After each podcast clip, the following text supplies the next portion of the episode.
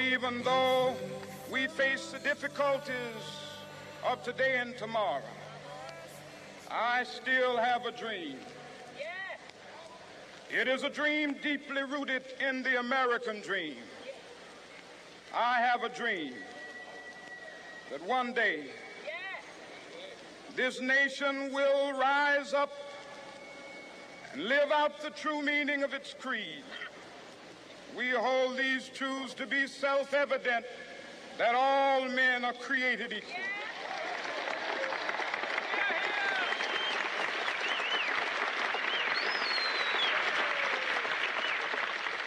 I have a dream that one day on the red hills of Georgia, we'll be able to sit down together at the table of brotherhood. I have a dream that one day, even the state of Mississippi, a state sweltering with the heat of injustice, sweltering with the heat of oppression, will be transformed into an oasis of freedom and justice. I have a dream that my four little children will one day live in a nation where they will not be judged by the color of their skin, but by the content of their character. I have a dream today.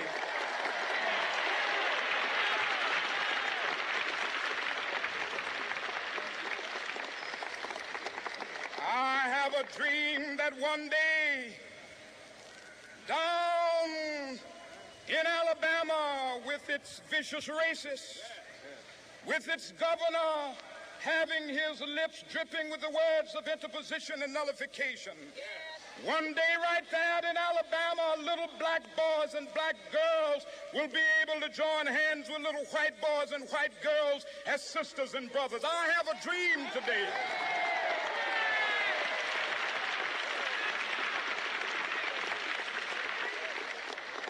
I have a dream that one day every valley shall be exalted. And every hill and mountain shall be made low, the rough places will be made plain, and the crooked places will be made straight. And the glory of the Lord shall be revealed, and all flesh shall see it together. This is our hope. This is the faith that I go back to the South with. With this faith, we will be able to hew out of the mountain of despair a stone of hope. With this faith, able to transform the jangling discords of our nation into a beautiful symphony of brotherhood. With this faith, we will be able to work together, to pray together, to struggle together, to go to jail together, to stand up for freedom together, knowing that we will be free one day. This will be the day. This will be the day when all of God's children be able to sing with new meaning, My country tears of thee. Sweet land of liberty of thee I sing. Land where my fathers died, land of the pilgrim's pride. From every mountainside, let freedom ring. And if America is to be a great nation, this must become true. And so let freedom ring from the freedom ring, from the mighty mountains of New York. Let freedom ring from the heightening Alleghenies of Pennsylvania. Let freedom ring from the snow-capped Rockies of Colorado. Let freedom ring from the curvaceous slopes of California. But not only that, let freedom ring from Stone Mountain of Georgia. Let freedom ring from Lookout Mountain of Tennessee. Let freedom ring from every hill and molehill of Mississippi, from every mountainside. Let freedom ring, and when this happens, when we allow freedom ring, when we let it ring from every village and every hamlet, from every state and every city, we will be able to speed up that day when all of God's children, black men and white men, Jews and Gentiles, Protestants and Catholics will be able to join hands and sing in the words of the old Negro spiritual, free at last, free at last. Thank God Almighty, we are free at last.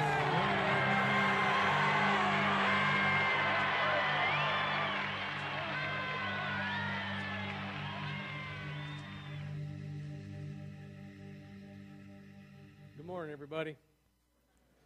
Fourth and fifth graders, you can go to your class now at this time. Fourth and fifth graders, you can go to your class. There's power in a dream, isn't there?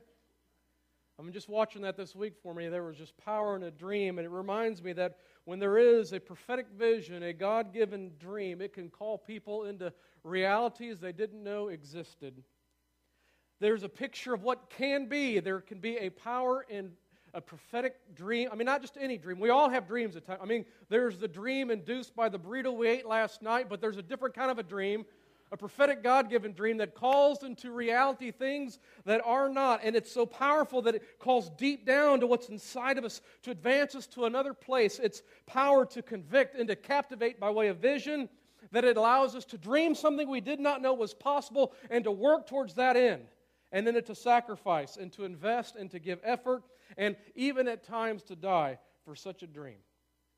And 2,000 years before Martin Luther King, there was another man who walked on the face of the earth. He was born into a poor Jewish family that, along with other Jewish families that his, in his time and day, lived in a state of oppression.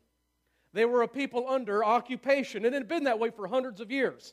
They knew that they were a people who were not free. They were not truly independent. They had always been under the thumbs of a conquering entity, and it began with the Assyrians. And when they left, the Babylonians took over. And when they left, the Persians showed up. And for hundreds of years, their hearts cried out for freedom.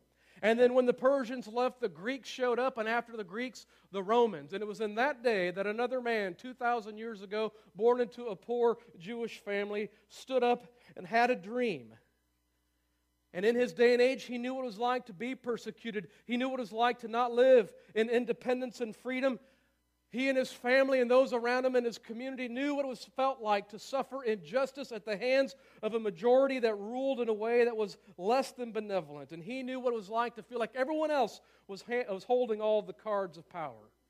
And then you throw on top of that the reality of life in general, just besides just being under oppression, just life in general as it throws at you things that you didn't ask for, like sickness and disease and poverty, the struggles of consequences and effects of sin, our own sin, other people's sins, and it could very easily turn even the most optimistic of personalities into a state of depression. You could have looked around at the political and the social conditions in the day in which they found themselves, and they would probably say out loud, even if it was underneath their breath to God, why? And how long? And when?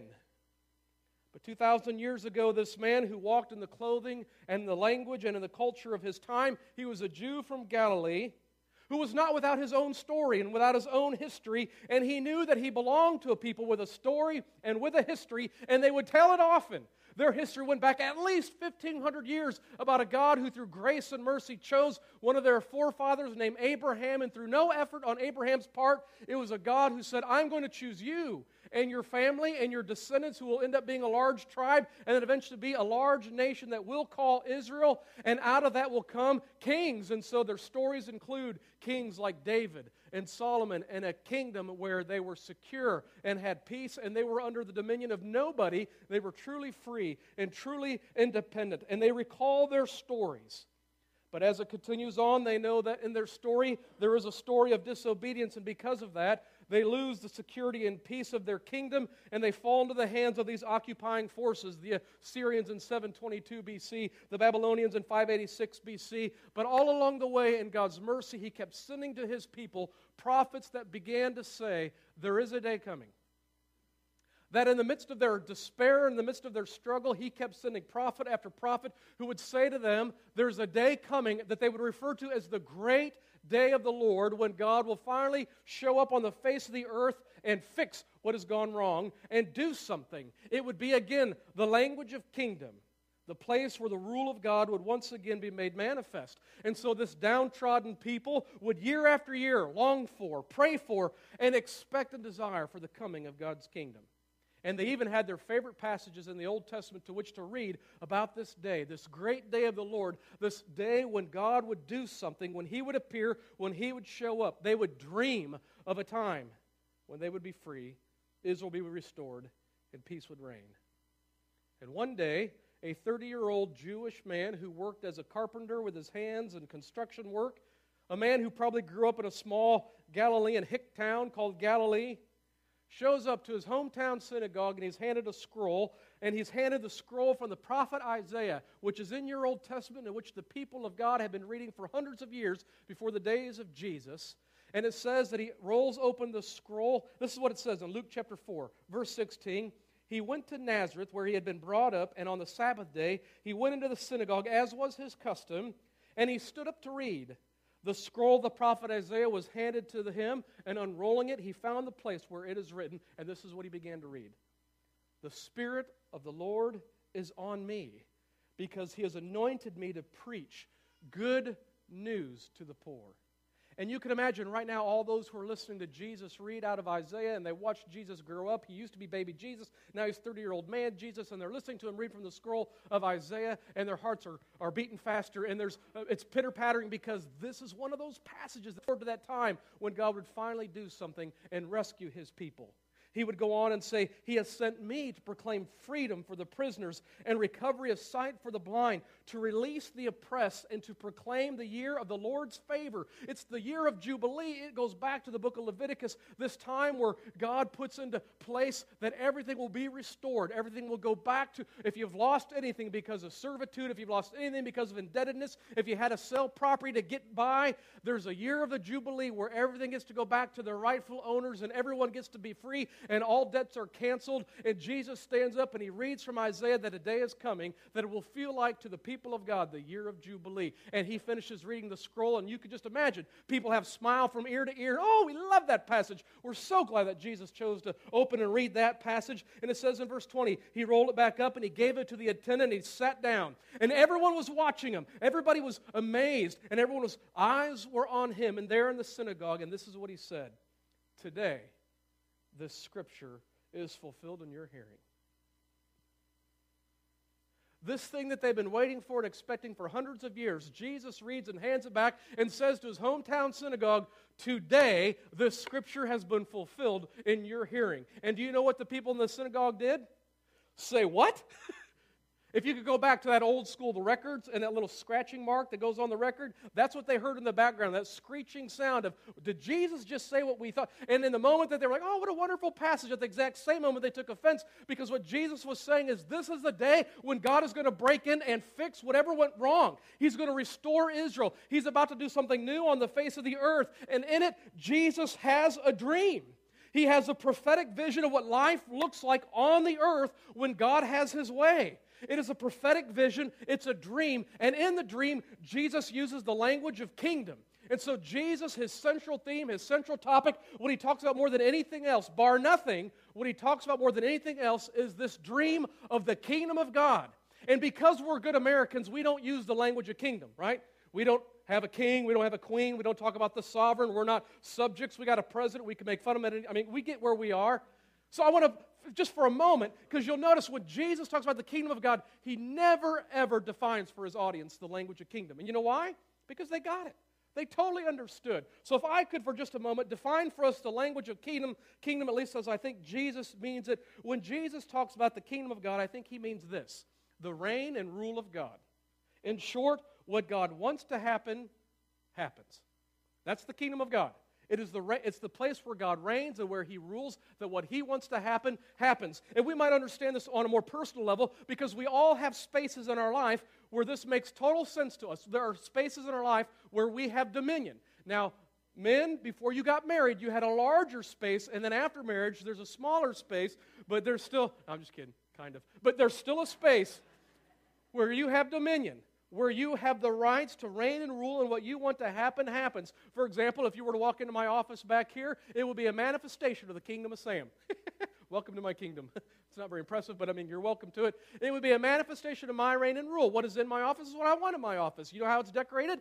How I want it to be decorated. You know what's organized on the, on the desk and how I want it to be. And it reflects things about me and my personality and my OCD and my type A. And I've got Braveheart on the wall. Those are all manifestations of the kingdom of Sam.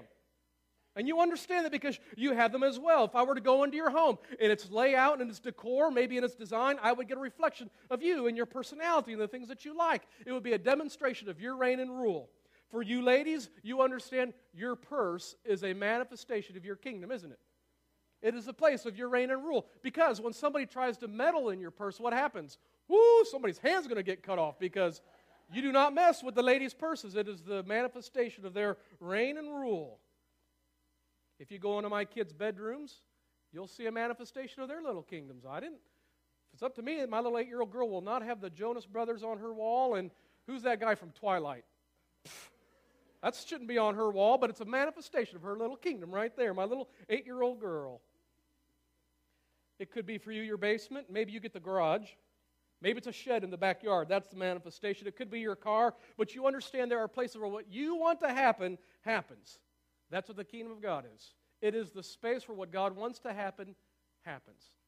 And that should lead us to ask the question whoa, wait a minute. If God is God, then shouldn't anything that God wants to happen be, in fact, what happens? I mean, how could there be something that happens that isn't what God wants to happen? And this has been argued for 2,000 years, but what I would say is simply this no, for whatever reason, in our time and place, God still allows other kingdoms to take place. He still allows other reigns and rules. He allows the kingdom of Sam to exist, and He allows your kingdom to exist. And in that, what we see is there are other kingdoms and there are other reigns and rules.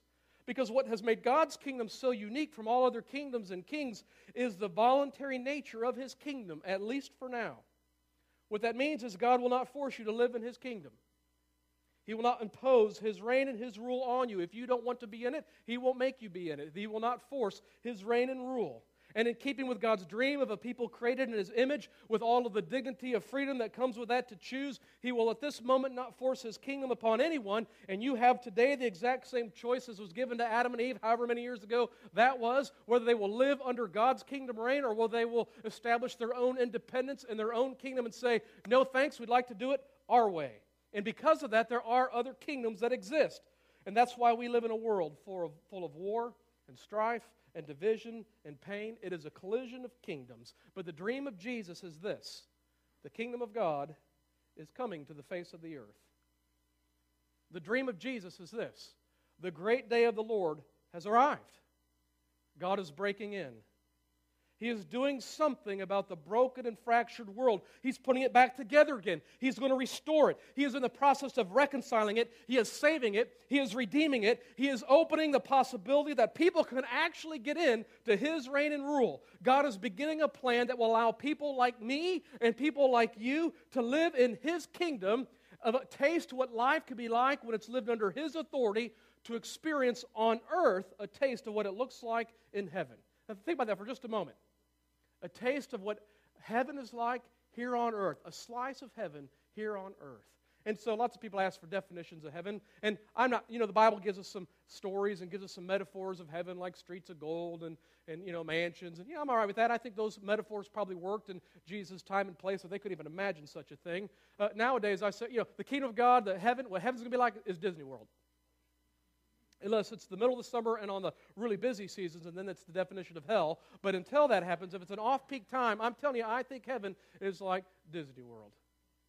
But what I know is what heaven is ultimately is it is the only place where God's will is the only thing that happens. Where heaven is, where God is, it is in his dwelling, the only thing where no other kingdoms, no other wills, no other reigns, the only thing that can happen in the fullness of God's kingdom in heaven is what God wants to happen. And Jesus comes to the face of the earth and says, I am bringing that with me here. And this is important because churches at times get so fixated on heaven by way of a concept of what happens to us after we die that we totally miss that when Jesus had a dream, it wasn't about what happens to you when you die. And it happens in churches all the time where we sing about heaven, and even in our conversations, and even when you start talking about evangelism, you go up to people and, hey, uh, if you were to die today, would you know that you're going to heaven or would you know that you're going to hell? And Jesus, uh, I mean, he hardly ever talked about heaven and hell and those concepts because if you're talking to somebody who's trying to figure out how to live life right now that feels like you're in hell, they're not asking the question, what happens to me when I die? And to that, Jesus comes and he has a dream. And so he says to whoever it is at Miami Hills who's struggling to go through life at this very moment with the hell that it feels like they're living in, Jesus comes and says, I have a dream. It is a dream of what life can look like, look like here on the earth as it's surrendered to the reign and rule of God. That the kingdom of God is breaking in and making everything new. That Jesus' message was never, hang on, and then someday you'll die and you'll get relief. Jesus' message was, no, right now, God is doing something here on the earth that Jesus' message was that the kingdom of God has arrived now. Matthew chapter 4, verse 17, one of the very first words of his public ministry, Jesus says from that, it says, from that time on, Jesus began to preach, Repent, for the kingdom of heaven is near. Jesus rarely talked about life after death. What he spent most of his time teaching and demonstrating was what life can look like now under God. And we don't want to be a defeated church who can only look forward to this time after death. We want to be a church that recognizes that Jesus has a dream and it calls for us even now to participate in a reign and rule of his Father. And this is most central to the prayer that Jesus taught us, is it not? In Matthew chapter 6, verse 10, when he teaches us to pray, after we give praise to the holy name of God, what does Jesus instruct us then? He says we should continue to pray, Thy kingdom come, Thy will be done. Where? On earth, just like it is in heaven. His prayer is not, hold on, everybody. No, his prayer is, whatever it's like in heaven, let it come to the face of the earth. Whatever love is like around the throne room of God, that's what we want to see break out in the earth. Whatever peace is like around the throne room of God, that's what we want here on earth whatever joy looks like, whatever peace looks like, whatever patience looks, whatever those things look like around the throne room of God, what Jesus' prayer is is not, hey, hopefully when the, things will turn around when we die, but rather, no, no. Our prayer is continually that that, that kingdom, that reign, that heaven like existence, a slice of that comes to the face of the earth. So that here and now, what God wants to happen, happens. And when you just read through the Gospels at the ministry of Jesus, what do you see? You see manifestations of heaven coming to earth. When you read our stories about Jesus, it wasn't so that Jesus could prove, hey, look at that, I'm all my, you know, look at me, I'm the Son of God. I mean, he does these things to prove the kingdom of God is here now. And so what happens? Think about the ministry of Jesus. When people are stuck in sin, and I mean serious sin, from adultery to murder, and they encounter Jesus, what does Jesus do? He sets them free, free, and he, three. He sets them free, and he offers them forgiveness when Jesus comes across people who are struggling with demonization. And what I mean by that is people who, because of maybe no fault of their own or because of actions in their past, they've just opened up their life in such a way where it's given Satan a strong foothold in their life and it's just a tormenting, it's a nagging, it's a lie that just perpetually manifests in your life. It is demonization, is the word for it. Anytime somebody who's struggling to that depths of demonization, every time they encounter Jesus, what happens? They're set free. And why? Because what God wants to happen is happening. Anytime anyone is uh, blind and they come across the path of Jesus, what happens? They can now see. And do you know why? Because what God wants to happen is now happening in the person of Jesus. It's the dream. It's the dream of God that heaven would break in on the face of the earth. When people are crippled and cannot walk and they encounter Jesus, what happens? They can walk when people are treated like outcasts. And let me tell you, in the day of Jesus, there were many people who were on the outside of everything, not just political power, but God Himself. They felt like they could not. And when they come across Jesus, what they find is grace and mercy and entrance into a relationship with God they did not know was possible. It is a manifestation of what God wants to happen happens. People who are outside of community all of a sudden get community. People who are weighed down with religiosity and legalism that leads to death when they encounter Jesus, they get to experience life. Anytime somebody is suffering with disease and they encounter Jesus, what happens? They're healed. When people are dead and they encounter Jesus, what happens? Life. These are the signs of the kingdom of God. This is what happens on the face of the earth when God's kingdom advances. And this is the message and experience of God's kingdom reign. And this is what, listen to me, this is what Jesus hands to his disciples. Jesus does not go back to, to heaven and say, Well, good luck with that. I'll be back in who knows how long, and then we'll straighten everything out. What he gives is to his disciples this message, this good news, this gospel that the kingdom of God is available now and is advancing. That what God wants to happen is happening on the face of the earth. That a slice of heaven is now possible even on the earth. And he says, sends them out to proclaim that and to demonstrate the presence of God's kingdom reign and rule. Jesus is taking us back to what God intended all along. And this is important because there's so many questions of pain and suffering and sickness and disease and my family member who got this disease and died and I pray. I mean, I get all those questions and we're headed there in all of our conversations and I'll answer every last theological question. That, no, I'm just kidding. that was a big promise. I don't know. But, but we'll talk about it. And listen to me. Jesus is taking us back to what God intended from the very beginning. God never intended for there to be a rift in our relationship to Him. That's not God's intent. That's, God, that's not God's design. God intended from the very beginning that there would never be a gap between us. There would never be anything that would separate us from God. There would never be any hostility between us, no sin, no guilt, no shame, no hiding, no fear. Whatever you can imagine by this word, perfect communion, that is what God intended for us from the very beginning. And it is the ministry and the message of Jesus, the dream of Jesus, that is coming back to say, I am providing a way for you to have, once again, perfect communion with God. And not only that, did you know that God never intended for us to live in a broken relationship with our spouse? He didn't. And I know these things happen, but that was never God's intent. God's intent from the very beginning is that we would relate to each other as spouse in a way that would be free from the destructive consequences of sin. That was his intent from the beginning. So there would be no divide ever, no guilt, no shame, no blaming, no hiding, safe vulnerability. The, the language in Genesis is that you, right, they were naked but felt no shame. Which is more than about just, hey, I'm naked, woo, you know, which, great.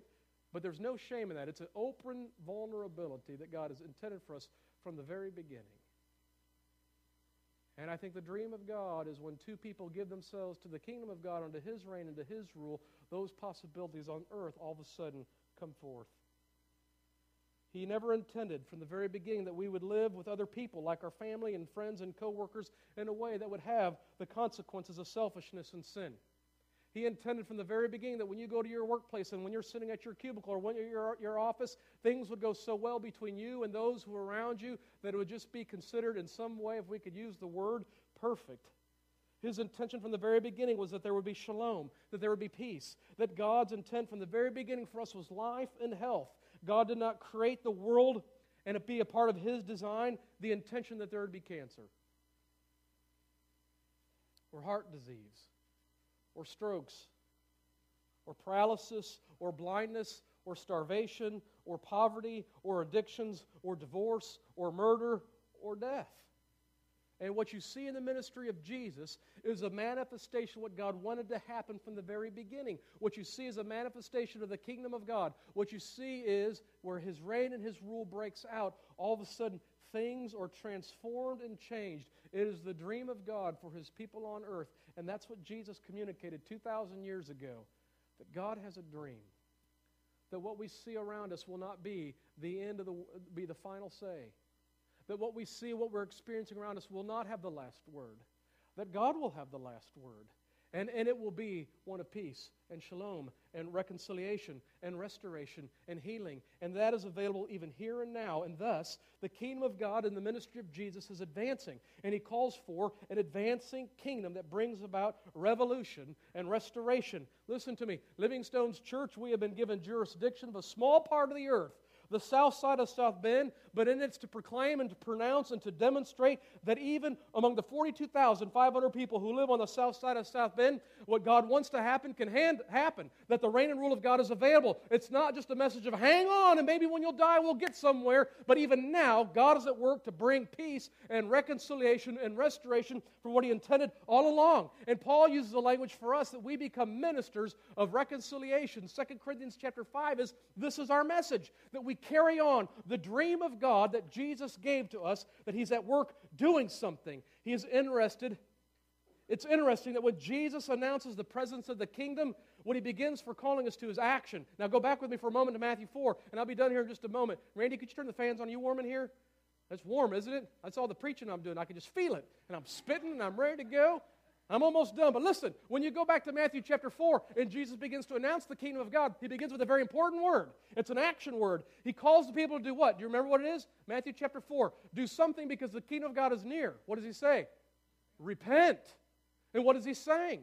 This will be the necessary element for us to be able to participate in the reign and rule of God. That as God's kingdom is advancing, it will mean that we will need to swear our allegiance to that king and to that Lord and to that one who is Messiah. It will mean that my personal kingdom of Sam will have to yield and submit to the kingdom of God. It means that in everything in my life, there'll have to be in repentance, which means if I've given my allegiance and my loyalty to something else, the first word from Jesus is turn and go the other direction towards God. And in repentance, we get to receive what God is doing in His dream of the kingdom of God. It's an action word that means for us, yes, that's right. God won't force it on us, will not impose it upon us. It will have to be for us to say, I choose you. I say yes to you. I say yes to the dream of God. And so it is to catch a vision of heaven coming to earth and to live it out. That the hope for your marriage, listen to me, here is the hope for your marriage. If it is breaking in pieces, let me tell you, the answer is in repentance. And if two people will repent from selfishness and sin and pursue first the kingdom of God, watch out. If there are other relationships in your workplace that are strained and it's awkward and it's bad, here's the answer repentance and moving towards the kingdom of God, watch out and see what God does next. I mean, it is always a stepping into the dream of God. The hope for your marriage is to put the kingdom first through repentance. Hope for your finances. And listen, I mean, come on now. We know where we're at. The hope in that is to repent and then to live under the financial ordering of God and then watch out. Hope for your children.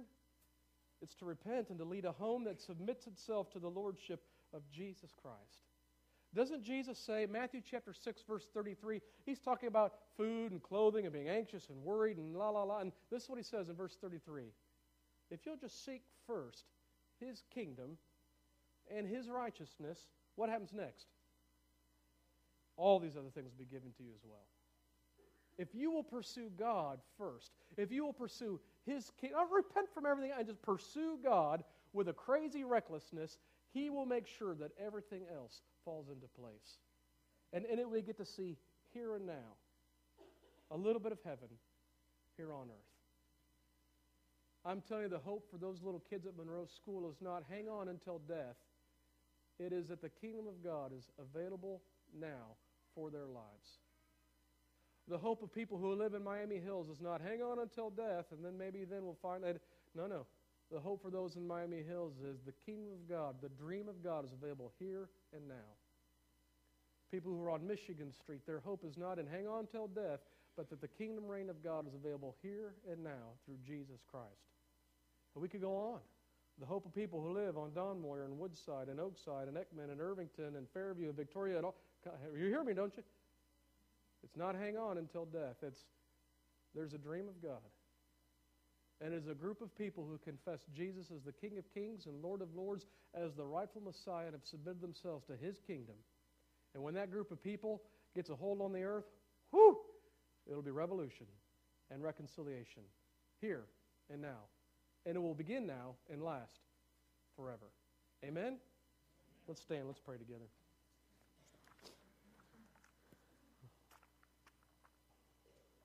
Father, we give you thanks that there is power in dreams. And we give you thanks that you have a dream for what life can be like here on the face of the earth.